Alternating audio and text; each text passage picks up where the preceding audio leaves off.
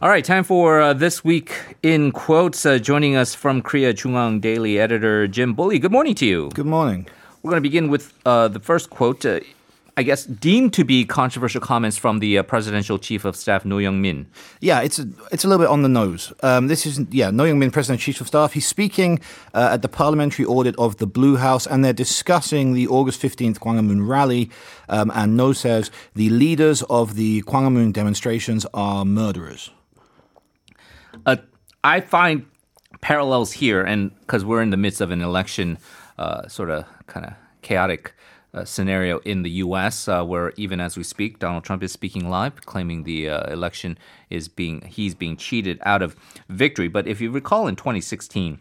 Hillary Clinton um, generated a lot of controversy. Some would say maybe outsized controversy over um, referring to Trump supporters as deplorables. Yep there there is a similar element here where we're talking about these very ultra right wing kind of hardcore uh, opponents of the current government, uh, and uh, I guess referring to them because of the super spreader event as murderers. Yeah. So uh, the point he's trying to make, the PPP, um, the opposition lawmakers were essentially sort of saying that the way that the government responded to the protest, the way the police responded was wrong, and then Noh kind of got a little bit riled up um, and is is saying, I think quite reasonably, that people who held that illegal rally spread the virus. But the words that he chose to do it, whilst probably playing quite well with his base, certainly become a kind of soundbite that people can rally around from a conservative um, perspective. He did rein it in a little bit um, and tried to make it clear that he wasn't calling everyone who attended the rally a murderer, just the organizers yeah. of the rally. But still, it's um, it's one of those soundbites that can come back to haunt him in the future. Yeah, and it is interesting how that does tend to fall along ideological lines where um, those kind of super spreader events, and you can blame the mastermind of it. Trump himself has been blamed for holding those uh, rallies in the lead up to the election, uh, which were deemed to be super spreader events. And there have been some empirical analysis done that uh, uh there have been some deaths uh, with COVID 19 attributed to the spread after those events. So it is certainly uh, controversial all around the loaded nature of that term, but also, of course, the events that are taking place as well. We're turning to Thailand from uh, the Korean political scene here. I'm going to let you take it away because I always have a difficulty uh, pronouncing these uh, Thai words, especially someone as esteemed as the king. I was hoping that this was going to go the other way.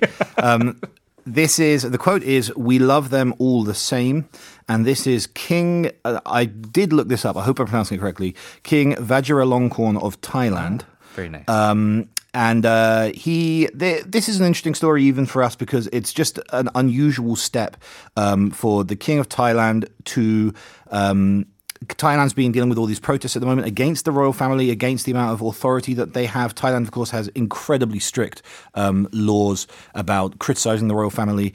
Um, and uh, the king talking to foreign press itself uh, was surprising. This was an interview with CNN and Channel 4 News.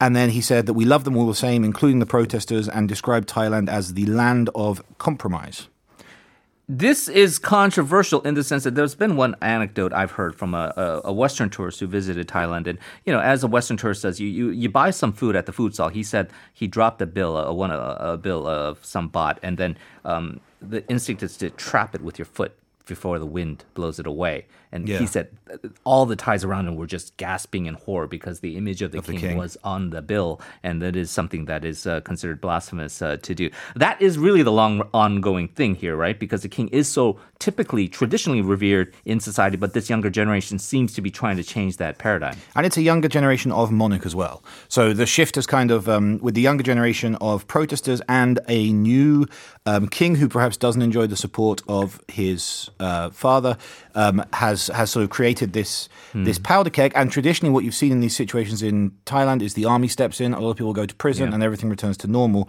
The fact that the king himself at least appears to be um, willing to take some sort of steps towards conciliation is unusual. Yeah, and so uh, certainly it does look like there are some major societal changes going on in Thailand. Our final uh, quote here coming out of Japan. Uh, uh, not much to say about this, but I guess interesting in the sense that everyone's still concerned about what's going on in Fukushima. Yeah, so this is just another little Fukushima um, nugget, really. The quote is if you dilute it, you can drink it. And this is an official from Tokyo Electricity Power Company talking to Japanese Prime Minister Yoshihide Suga. Um, Suga visited the, the Fukushima Daiichi nuclear power plant And um, while he was there, he asked a TEPCO official if he could drink the uh, treatment water, which is what most of the rest of the world calls uh, contaminated water from a power plant, but Japan has treated it Yeah. um, and say it is now safe. Uh, the the controversy, of course, is over the fact that that Japan is planning to release that water into the sea, despite objections from large parts of the world and most of their own citizens. Uh, and whilst visiting the plant, Suga was sort of testing the theory that it was um, safe, although he didn't actually drink it. No, and I've interviewed anti-nuclear activists and some scientists in regards to the, the toxic nature of this water, and it, it really is no joke in terms of uh, the potential damage it can do to uh, the fisheries as well as uh, the health and safety of even neighboring countries like South Korea. So for him to have been bold enough to have maybe even attempted to, to drink that water uh, would have been something, but it does seem to echo uh, a political strategy among the LDP politicians. His predecessor, Prime Minister Shinzo Abe, famously uh, ate sushi in front of everybody, Yeah. uh, supposedly from the uh, Fukushima waters to try to deem it safe, and of course put pressure on countries like South Korea to resume imports. Yeah, and uh, and I guess that's what the play was, and that's why it became such a huge um, media storm. Even though it's kind of come out a month after the fact, uh, but he didn't drink it, so it didn't work.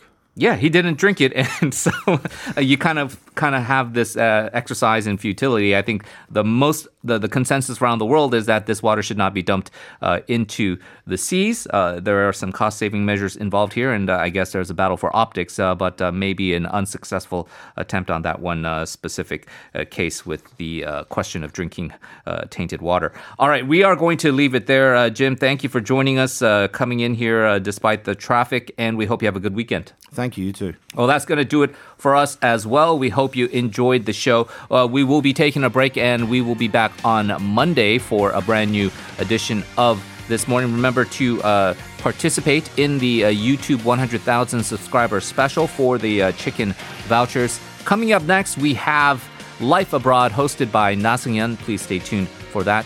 Enjoy your weekend. We'll see you on Monday. This has been Henry Shin. Goodbye.